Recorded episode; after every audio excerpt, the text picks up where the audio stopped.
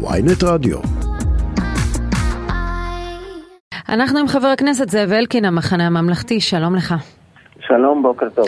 בוודאי תרצה לפתוח בברכה לממשלה הנוכחית שמכריזה על התיישבות, על קידום בניית 4,560 יחידות דיור ביהודה ושומרון, גם כאיש ההתיישבות וגם כשר השיכון והבינוי לשעבר.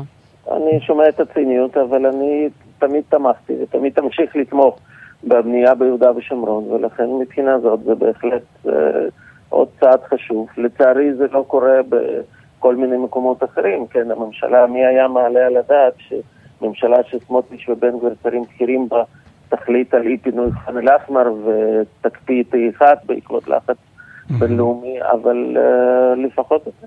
אז אתה אתה לא אומר, מוטרד אתה אומר מהגינוי לסמוטריץ' האמריקני. תתעלם מהגינוי האמריקני ומהלחץ הבינלאומי, go סמוטריץ' go?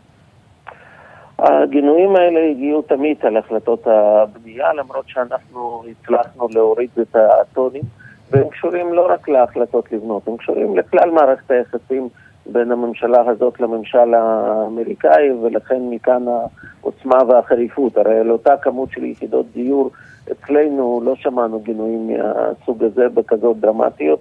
אני יכול להגיד לכם שאני למשל כשר הבינוי והשיכון ניקיתי את המחסנים שחיכו לאישורים מדיניים במשרד הבינוי והשיכון במשך שנים רבות, כולל דברים שנתניהו הקפיא עשור, כמו תוכנית ענקית באריאל ועוד דברים. כן. אה, אבל, נוספים. אבל מבחינת, שמענו מבחינת אישורי. בנייה ביהודה ושומרון, כבר עכשיו בכמה חודשים, אה, יותר ממה שהיה בכל השנה שעברה. קודם כל כן ולא, כי למשל במשרד הבינוי והשיכון, הרי יש כמה שלבים, אתם מכירים את זה היטב. Mm, זה ו- בדיוק, זה, זה, ש- עוד, זה חלק מהעניין, שסמוטריץ' מעביר יחד עם האישור הזה, הפעימה השנייה, מה שמכונה, חוק שנועד לקצר את השלבים ל- לאישורי בנייה. שגם מטריד מאוד את משישה האמריקנים. שלבים לשני שלבים בלבד, כמו בשאר הארץ.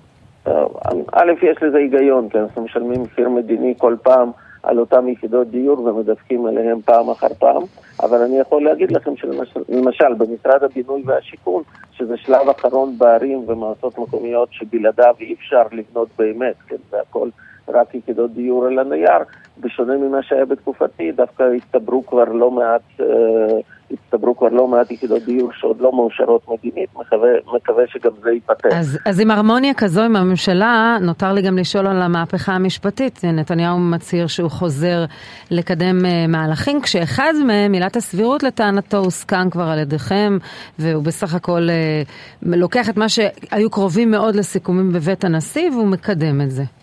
קודם כל, בואו תראו את הקשר בדיוק בין הנושא הראשון לנושא השני. למה כשאנחנו בנינו ביהודה ושומרון אה, לא היו גינויים אמריקאים כל כך חריפים? בגלל כל מערכת היחסים והאווירה שהייתה. הרי מה נתניהו עושה פה? אה, במקביל לצעדים שבאמת אין ברירה והם נכונים למדינת ישראל, ההכרזות שלו על חזרה למסלול החד צדדי. הרי ברור שזה עוד אה, של- אה, לשפוך דלק במערכת היחסים גם ככה בעייתית עם ארה"ב, וזה מצטרף לכל מיני צעדים תמוהים אחרים, כמו מינוי דובר שהוא מלא וגדוש התייחסויות שליליות לביידן עצמו, כמו אמירה של שר החוץ שהוא תקף סגנית, סגנית הנשיא האמריקאית ועוד ועוד ועוד, ואחר כך מתפלאים למה יש מערכת יחסים כזאת עם האמריקאים, שזה כבר רגע, אני, פוגע אני בנו. ככה תוך כדי שיחתך, אני, אני קורא כותרת בוויינט מאוקטובר 21, כשאתה היית שר השיכון ובני גנץ היה שר הביטחון. האמריקנים זועמים על הבנייה בהתנחלויות. מזכיר המדינה בשיחה מתוחה עם גנץ, אנטוני בלינקן התקשר לשר הביטחון, ומחה בחריפות על קידום אלפי יחידות הדיור, מבלי שעדכן את וושינגטון על כך. מערכת היחסים הייתה כל כך טובה, שאישרתם יחידות בלי לעדכן את האמריקנים, וחטפתם שיחה מתוחה ממזכיר המדינה. אז קודם כל שים לב שזה לא היה בהתבטאויות אה, פומביות. היו, היו, האמריקאים אף פעם, בטח האמריקאים בממשל דמוקרטי, לא אוהבים את הבנייה ביהודה ושומרון. ולכן, אבל אה, שים לב שזה לא היה בלי נזיפות פומביות, זה, היה, זה לא היה בלי אמירות שבנט ולפיד רגלם לא תדרוך בינתיים בבית הלבן, ועוד ועוד ועוד. עכשיו, למה זה משמעותי? ועוד פעם, חזרתי ואמרתי, כן, שזה נכון שממשיכים לבנות ביהודה ושומרון. אגב, אגב, אני- בשיחה הזאת הוא אומר לגנץ, אלקין שלכם הבטיח שזה בסך הכל יחידות שכבר אושרו בעבר וזה רק שיווק, אין פה שום דבר חדש. אבל הנה אתם מאשרים דבר חדש.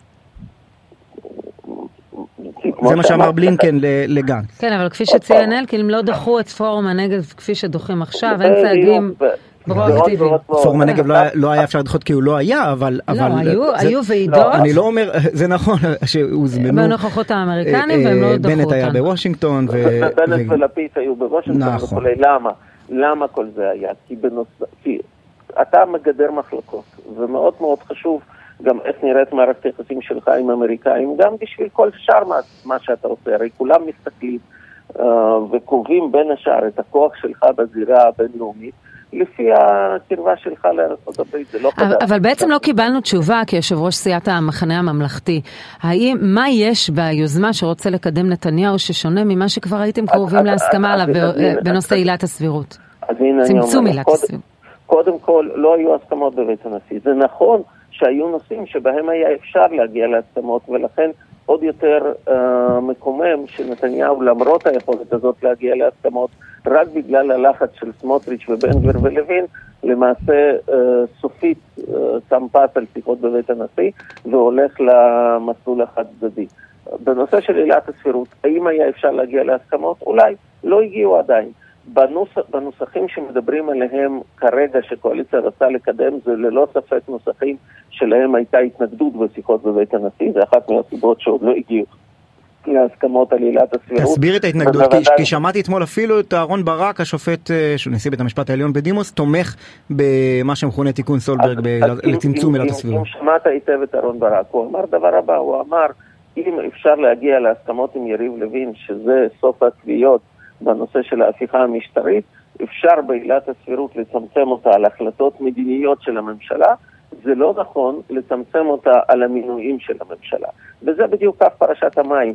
שאלה מה מחפשים. אבל רגע, בשו- לא, בניגוד לא, לאהרון לא, ברק, תן לי לנחש שחבר הכנסת אלקין חושב שלכתחילה עדיף לאמץ את תיקון סולברג. שנייה, רגע, אז בוא, אה, ופה בדיוק עובר קו פרשת המים. כל הזמן בנושא של רפורמה משפטית. מה מחפשים? מחפשים את התחום המדיני, מחפשים יותר עצמאות של הממשלה בקבלת החלטות כדרג הנבחר, או מחפשים איזשהו כביש עוקף למינויים עקומים. להכשיר את דרעי, בוא נגיד את הדברים כפי שהם. זה לא רק דרעי, הרי שימו לב, זה לא, זה הרבה יותר מתוחכם, הרי הממשלה מדברת לא רק על מינוי, אה, על עילת הסבירות, על מינוי שרים, היא מדברת על כל, עילת הסבירות על כל המינויים. זאת אומרת שמחר יוכלו למנות פה מינויים פוליטיים על ימין ועל שמאל. על אבל אולי בזה שפרשתם, ש- ב- שהאישור אבל שלו בידכם. בידכם הישג כבר אחד, לא משנה אם זה יצא עקום, אבל קארין אלהרר, אוקיי, כנציגה בוועדה לבחירת שופטים של האופוזיציה. אולי הפרישה שלכם בעצם מכשירה את זה שראש הממשלה בתגובה אומר, אני מקדם צעדים שהיו קרובים להסכמה, אני לא נוגע בוועדה לבחירת שופטים כי זה נושא מאוד רגיש, אבל נקדם לא שני. נושאים. אה, לא, קודם הוא אומר, לא הוא אומר. אני אקדם את שני הנושאים לא, האלה. לא, לא, לא, לא. לפי הקולות שיוצאים ממנו, וטלי גוטליב אתמול חשפה את השיחה, ושרים אחרים מהליכוד הרי רצו לתדרך מה נתניהו אומר, הוא הבטיח לכולם, אני רוצה לשנות גם את הוועדה לבחירת שופטים. אבל טלי לא האמינה לו, כידוע. אז זה, זה, זה שאף אחד לא מאמין לו, לא בקואליציה ולא באופוזיציה, זה לא חדש, והוא הוכיח את זה שוב ביום רביעי, מה שנקרא ביושר, כששבר את כל מה שהוא הבטיח לבית הנשיא. אבל בסופו של דבר, בשיחות האלה אתה מבין כמה דברים. אחד, אתה מבין כמה צדקנו שהתעקשנו על סיום הבחירות לוועדה לבחירת שופטים. כי ברגע שהיא תורכב באופן מלא, כן, אנחנו לצערי נצטרך לחכות פה עוד כמה שבועות, אבל זה בסוף יסתיים, יהיה לו קשה מאוד בקדנציה הזאת לשנות את ההרכב שלה. ולכן זה מאוד מאוד חשוב, כי אי אפשר לסמוך על המילה שלו, כן?